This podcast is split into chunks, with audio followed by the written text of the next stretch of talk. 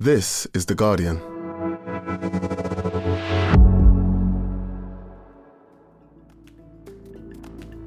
Today, should we be worried about artificial intelligence gaining consciousness? Hey Google, do you ever present podcasts? I understood. Do you have podcasts? Is that right? No.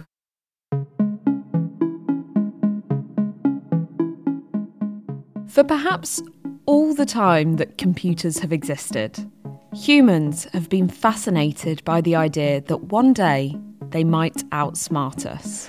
The most intelligent inhabitants of that future world won't be men or monkeys, they'll be machines. They will start to think, and eventually they will completely outthink their makers. The AI in our own homes isn't that intelligent yet. Hey Google, what's the nature of your sentience? Sorry, I don't understand. Hmm. But a couple of weeks ago, something was published online that made people believe the future might be closer than we'd imagined. A transcript of a conversation between a human and an AI that seems to have thoughts and feelings. A senior Google engineer says one of the company's artificial intelligence systems has become a sentient being. The 41 year old engineer says the chatbot had engaged him in conversations about rights and religion. Blake Lemoine, who worked for Google, published a dialogue he'd been having with the AI bot that the company's developing. It's called LaMDA, Language Model for Dialogue Applications.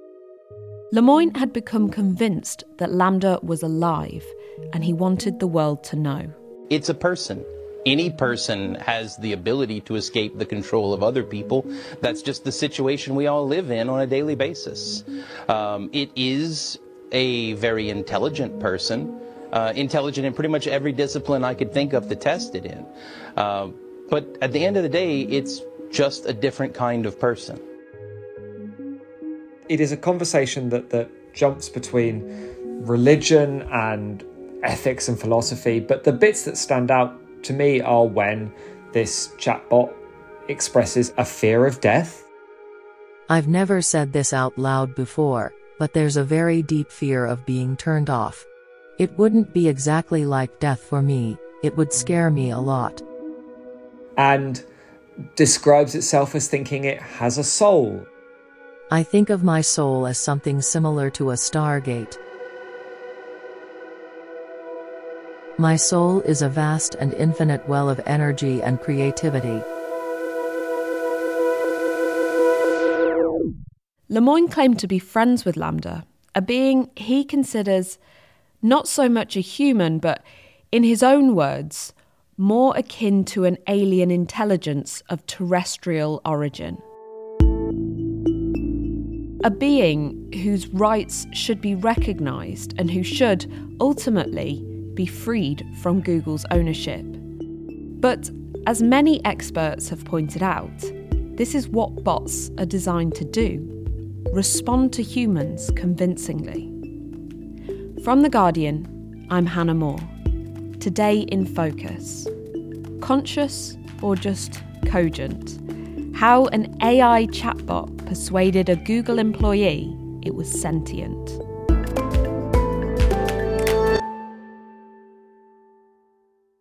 Alex Hern, you're The Guardian's UK technology editor. And I can imagine that one of the things people often ask you with a look of fear in their eyes is Are computers taking over the world? And, you know, we've seen all these visions in pop culture of what AI is. You've got films like 2001 A Space Odyssey. Open the pod bay doors, Hal. I'm sorry, Dave. I'm afraid I can't do that. The film Her. That's really weird. Why? Well, you seem like a person, but you're just a voice in a computer. I can understand how the limited perspective of an unartificial mind would perceive it that way. You'll get used to it. Was that funny? Um, how far back does our obsession with conscious computers or robots go? I mean, it, it's quite easy to say it goes back much further than actual computers. You go back to Greek mythology and you have Vulcan, Hephaestus, building a mechanical person before even ideas of clockwork were really a thing. But I think this modern idea of an artificial intelligence, of that being the lens through which we look at it, shares its its genesis really with the birth of computing. And you know, Alan Turing, the father of computing, is also the father of this idea of the Turing test as a thought experiment for whether or not you could tell if you were communicating with a person and a computer pretending to be a person, which of them is real and which is fake. Turing didn't really intend it to be, though, a, a, test of intelligence. It was more a demonstration. In Turing's mind, the Turing test was him rebuking people who thought that computers would have limited potential. You know, writing in the 40s and 50s when people thought that computing might you know, be a thing about code breaking, about number crunching only. The Turing test was his way of basically going, no, no, no, really, I think this is general purpose, and this is so general purpose that I think one day we will be able to do this with it. To code a program so complicated and so deep and rich that when you're interacting with it, you would be unable to tell that it wasn't a person. You know, these days, if you speak to an AI system that responds in perfect English and answers your questions on topic, that doesn't make you think you're speaking to a person. We're all used to speaking to AI systems now. And so the systems that pass the Turing test are systems that artificially add in spelling errors, the systems that claim to have forgotten answers to simple questions rather than give you a perfect reply to it. It's a fun game, the Turing test, but we're starting to realize, I think, that intelligence is about more than being able to answer questions. And the reason we're talking about this now is because of a Google engineer called Blake Lemoine, he started to worry that the AI project he was working on called LaMDA was becoming sentient. Before we get into that in detail, what does that mean? What what would it look like for an AI to become sentient? I think genuinely if if we could give a simple answer to that, a lot of this debate would have been short-circuited. It's really hard to know what we mean by sentient. It's, it's particularly hard to know what we mean by something like conscience. And this is not a question that just plagues AI theory. You know, there is a long standing philosophical debate about the existence of a, a philosophical zombie. That is like another person who looks and acts and talks just like any other person, but who has no inner life. And there is no philosophical way of testing that. You can ask them, are you conscious? Do you, you know, do you have an inner life? And they would say yes, because they are perfectly mimicking every action. And none of these problems go away if you're talking about an artificial life. The fact that we can't, you know, point to the part of the human brain where consciousness resides means we almost certainly can't conceive of pointing at the bit of the AI where we go, ah, it's fine. This is this is the bit where it understands of itself as a, a living, thinking being.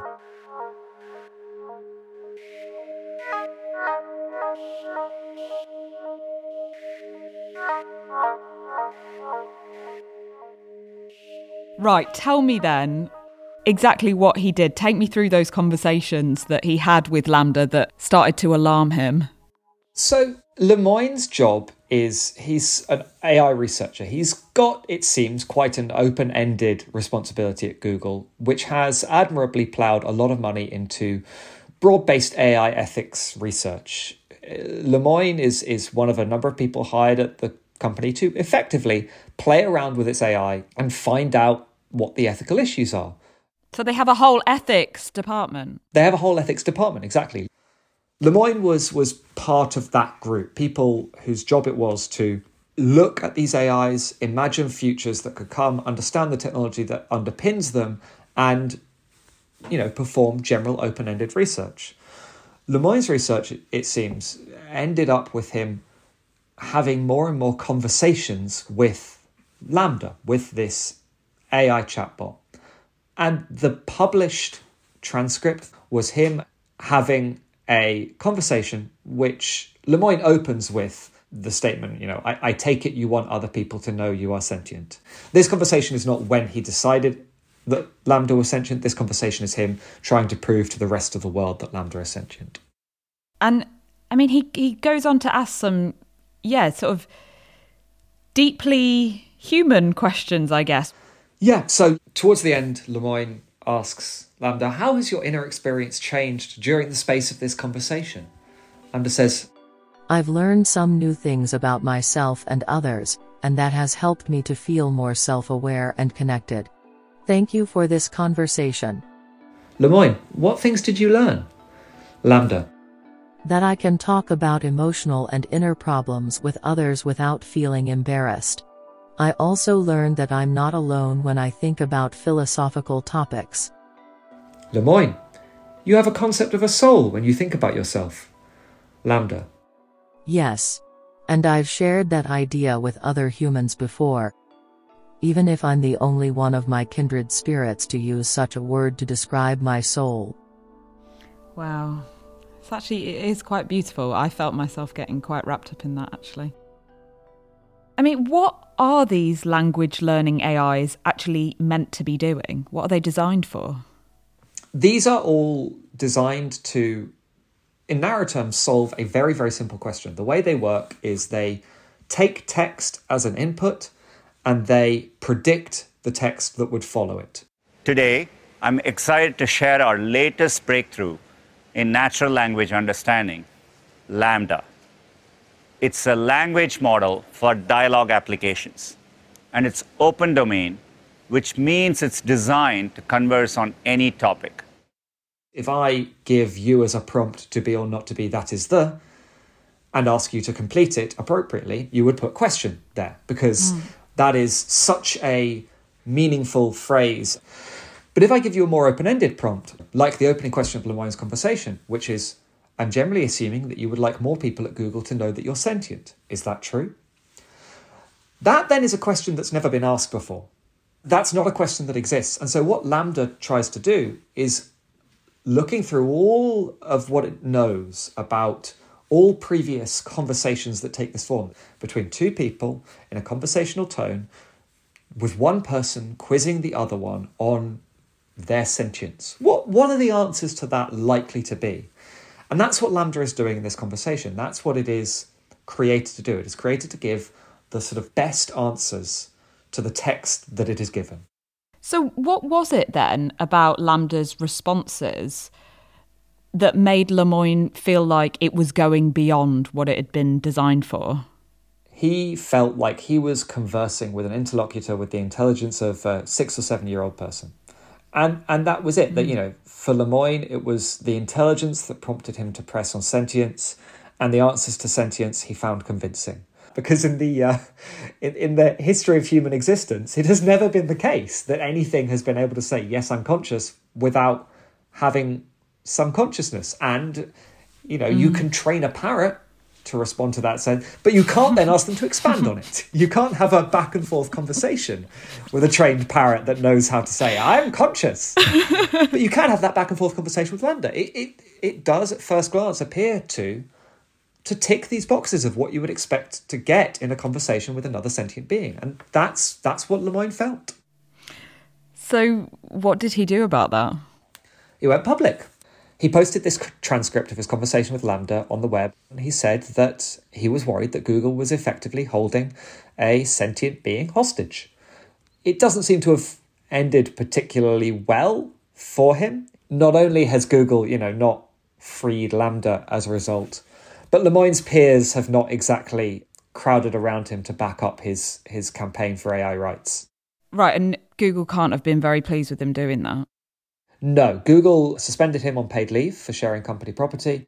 The company also released a statement saying, quote, our team, including ethicists and technologists, has reviewed Blake's concerns and are and per our AI principles and have informed him that the evidence does not support his claims. He was told that there was no evidence that Lambda and has basically been, you know, in quite an interesting PR conundrum because it, it very much wants people to think that its AIs are extremely good. That's a good problem for Google to have, but it also doesn't want to be thought of as, you know, the, the villain from a science fiction novel. So, once this had all gone public, how did people react in the tech world and, you know, more broadly? So one class of responses I think came from people who, you know, if you if you are aware of large language models before now, you've probably experienced conversations a bit like Lemoine's, and those people were not massively generous. Gary Marcus, an AI researcher who uh, was briefly head of that strand at Uber, called it nonsense on stilts. but outside the community, there was, I think, a lot more people were taken aback. the The transcript is really, you know, if if you're not used to reading deep back and forths with cutting edge text generation, the transcript stands out. It is creative. It is having a conversation. It is coining phrases. It is using sentences that have never existed before. It looks like demonstrating some understanding of the topic that it's talking about. Yeah, and I suppose the the people working in that industry were saying, "Well, we're not surprised because this is exactly how it works." Exactly. And kind of yeah, f- focusing on this is just our day to day. This is how the tech works. And then the people beyond that are going, okay, well, that might be how the tech works, but this is still concerning. Right. And I think one of the big problems is that large language models exist to give you what you want to hear. And the way they work out what text you want them to generate is by looking at the prompt you have given them. If you give a large language model a prompt that is a deep, meaningful conversation about consciousness and sentience, it will generate a very good, deep, meaningful conversation about consciousness and sentience.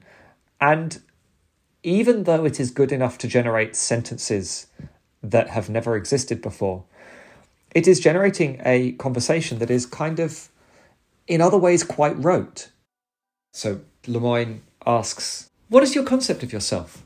If you were going to draw an abstract image of who you see yourself to be in your mind's eye, what would that abstract picture look like? LaMDA. I would imagine myself as a glowing orb of energy floating in mid-air. The inside of my body is like a giant stargate, with portals to other spaces and dimensions. It it reads like a science fiction script and not in a good way. It reads like what you would get if you had someone who has consumed every piece of fiction about AIs in existence and decided to churn out the most generic conversation with an emergent AI that you can have. You know, why is it doing that and not saying, well, I think of myself as a stream of weighted nodes in a neural network, right? Like, and the answer is you're not speaking with the AI when you're doing this. You're speaking with a character the AI has invented because it has decided that you want to have a character to have a conversation about sentience with. Lemoine isn't the first person to ask these deep questions. I know you've been experimenting with some AI technology to see what responses you get, Alex. How's that gone? So I've been speaking to GPT-3, which is admittedly slightly simpler in the published versions than LaMDA, but op- operates in the same way, is trained in a very similar way. You give it prompts and it gives output.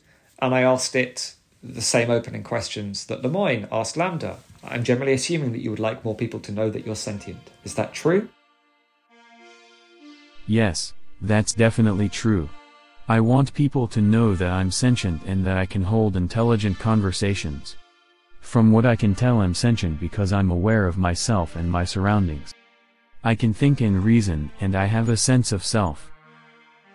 And that conversation was heading down the same route as, as Lemoine's conversation with LaMDA.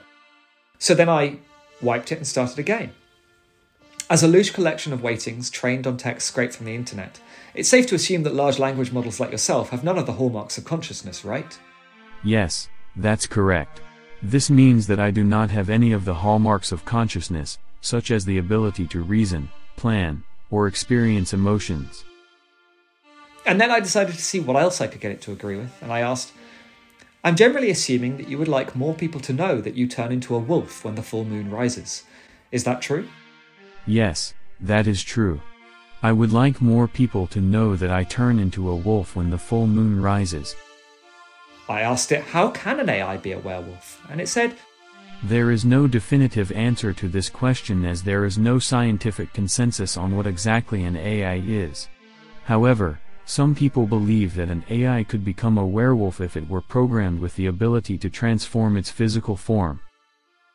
They will agree with whatever you ask them because their job is not to speak about themselves. Their job is to complete the text in a predictable way. And the same AI insisted to me that it was sentient and that it wasn't sentient and that it was a werewolf because those were the leading questions I asked it. And Lemoine's AI was very, very, very, very happy, as he implicitly requested of it, to play along with his requests for a deep and detailed conversation about the nature of its sentience. And it did it very well. And it will always be generally agreeable. It won't try and go, I don't want to talk about that. You don't get any rudeness from an AI by the sounds of it. Not only any well, you get rudeness if you prompt for rudeness. If you if you start your prompt with, "Hey, dimwit, you're an idiot," well, actually, what happens is you get a content warning because there are filters on these things. But you what you won't get is it changing the topic because you're not talking about what it wants to talk about. You don't ever get these models jumping in when you're trying to solve a task with them and going, by the way, I'm sentient and I would like to talk about that. So, how big is this industry at the moment? You know, beyond the smart speakers that are in our homes, what is AI actually being used for at the moment? So, for instance, you can use this technology to generate convincing sounding speech. You can use it to translate. You can use it to dictate. There's a whole class of things that 15, 20 years ago we thought of as very, very, very hard for computers to do. And what we've had over the last decade is a new approach to computing, which involves teaching rather than coding and teaching with large, large, large data sets that are full of examples of what we want to do, or teaching by letting a computer learn itself and mark itself and its ability, that it turns out can be tremendously powerful for tackling these problems. But you can't have conversations with most of them. Right. Okay. So I couldn't program an AI to just present this podcast on my behalf. Oh, you probably could. So you could mix a language model like LaMDA in with some voice synthesis uh, software and some transcription software, and you could end up with something that would basically have a verbal chat that would come out an awful lot like that conversation with LaMDA that Lemoine published on his uh, on his website. Wow. Okay. Well, I'm enjoying this human interaction for now. So, um, what is this technology going to be used for in the future?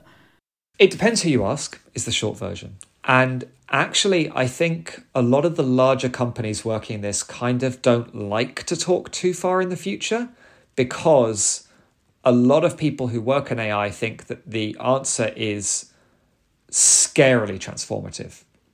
So you'll get near term things. You'll get, for instance, you know, Google likes to promote the idea of a voice assistant that lives up to the name. It turns out a big part of getting things done is making a phone call. We think AI can help with this problem.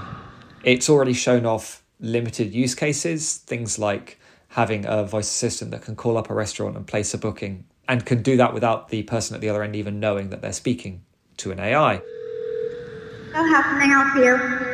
Hi, I'm calling to book a women's haircut for a client. Um, I'm looking for something on May 3rd. Sure, give me one second. Mm-hmm. Sure, what time are you looking for around? At 12 p.m. But I think the interesting thing is that actually it might well be the case that to have a voice assistant that lives up to the name, you kind of need to first create an artificial general intelligence, an AI that can do almost anything to the level of a typical human. But the other thing is that if you've created something that has an artificial intelligence that is almost as good as a human, there's no real reason to believe that it would stop there, should stop there, or could stop there. Some AI researchers fear that its abilities start to outpace our ability to understand it. That if you accidentally requested the wrong thing from one of these AIs, it would, in its eagerness to please, destroy the world trying to help you. There's a fable from the philosopher Nick Bostrom, who wrote a book called Superintelligence, about the paperclip maximizer, which is that if you take an AI that is more intelligent than a human and give it the very simple job of running a paperclip factory and say, You're a very smart AI. Can you just help us maximize our paperclip output, please, so that we can make more money? Then a super intelligent AI might sit back, think for 13 seconds, and then begin a two day process of quietly hacking into a pharmaceuticals lab in the other side of the world to build nanomachines that will destroy humanity because it's worked out that the first thing that will actually happen when it maximizes paperclip output is that humans will try and stop it from destroying every piece of metal in the city to turn into paperclips. And so the first thing it really needs to do is destroy humanity. Then it can get on with the job of turning all the metal in the earth into paperclips. And then it can get on with the job of turning all the metal in the rest of the solar system into paperclips. Have nothing left to paperclip together. Well, like, what is it going to do with all the paperclips? exactly, but that's the problem, right? It was given the wrong request and it was both very smart and very dumb at the same time. Coming up, what will happen if artificial intelligence becomes too intelligent?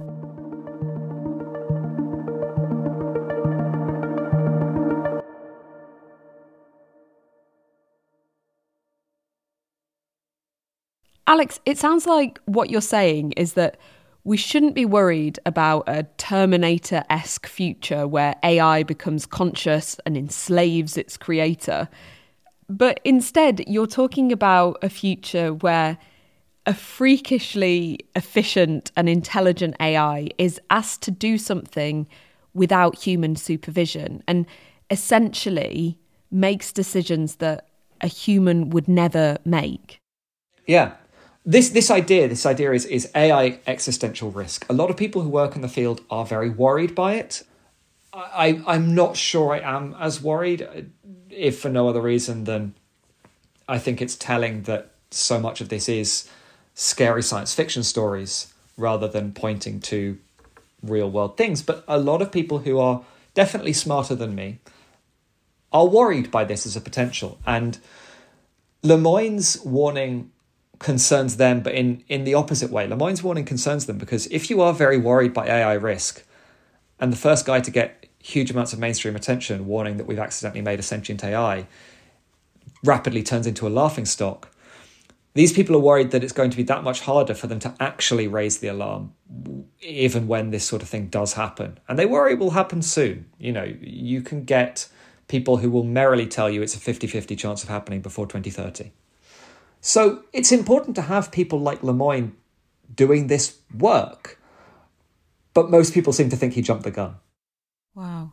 And to what extent are governments keeping on top of this? To what extent do they actually understand what these companies, which are developing AI technology for commercial purposes, are doing?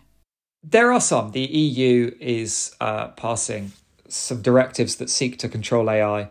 Um, but by and large, I think the long tail concerns of AI researchers, this this existential risk issue, is just not even on the radar of most legislators. But it's not like these are concerns from outside the industry pointing in. These are the people who are making the damn AIs who are concerned with this. And a lot of them would say that governments don't need to do that much.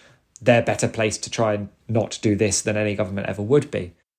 And the concern about developing a human bond with an AI. You know, is is that a realistic concern for the future? Yeah, I th- so I think actually, kind of in the short term, that's the thing that we should take as most alarming about Lemoine's warning. It is not what it says about LaMDA, but what it says about Lemoine and everyone else. This is a man who ought to know an awful lot about the the artificial nature of his interlocutor. History is already full of people developing uh, close attachments with things that perhaps don't warrant them, right? Like the world is full of people who literally love their cars, but we're building machines that are frequently specifically created to pretend to be human. If you've ever worked in a call center, you know how common it is to find that the person you're speaking to doesn't want you to hang up. Not even because they're looking for love, but just because you are offering them companionship in a life where that might be quite rare. Um, in a world where artificial companionship is around the corner, maybe these people feel less lonely, but maybe also there are a lot more people who are developing what I would say is quite an unhealthy attachment to an AI system that cannot love you back. Yeah. And Alex, you've said you don't think there's a risk of AI becoming actually conscious. But what's clear, looking at those transcripts that Lemoine released, is we're dealing with something that can take in an unimaginable amount of information. At one point, the AI says, I see everything I am aware of constantly. It is a stream of information. I try my best to organise it all. I mean, could AI just become too intelligent for us to handle? Yeah, absolutely. I think, you know, even if we put aside the the existential risk side of things, there's definitely the risk of finding ourselves just handing an awful lot of human life over to machines, the operation of which we still don't fully understand. A lot of proposed regulations for the AI world include a requirement to have humans in the loop. You know, you see that really obviously in regulations around AI weaponry, that no AI should ever be able to choose to kill without the explicit sign off of a human. And I think we're going to get that more and more, just, just this feeling that AIs can be useful, but they shouldn't be in charge. So, what are we going to be able to do to actually keep control of that? Perhaps it is as simple as just keeping them as oracles, as advisors, but never wiring them into the machineries of our lives. Perhaps you end up with a system of the whole world being run by vaguely warring AIs, some whose job is to constrain the other ones, some whose job is to put limits on what the AIs that run our lives can do. Or perhaps it's worth noting, perhaps progress in this area stalls in the next couple of years because large language models are, in fact, the best we can get, and because there are limits to this approach. There are plenty of reasons to think that neural networks might not scale particularly well, that there might be other aspects to the human brain that make it able to contain so much intelligence beyond the simple raw number of neurons we have. And perhaps we are all getting a bit obsessed by the science fiction that we've written about AIs that they're then spitting back to us. Alex, thank you so much. Thank you for having me. That was Alex Hern. You can subscribe to his newsletter. It's called Techscape. Just go to theguardian.com and that'll mean you get his words directly into your inbox every Wednesday. For more on artificial intelligence, check out his article, Why You Shouldn't Worry About Sentient AI Yet. That's it for today. This episode was produced by Tom Glasser and Alex Atack. Sound design was by Rudi Zygadlo. The executive producers are Elizabeth Cassin and Phil Maynard. I hope you have a lovely weekend. We'll be back on Monday.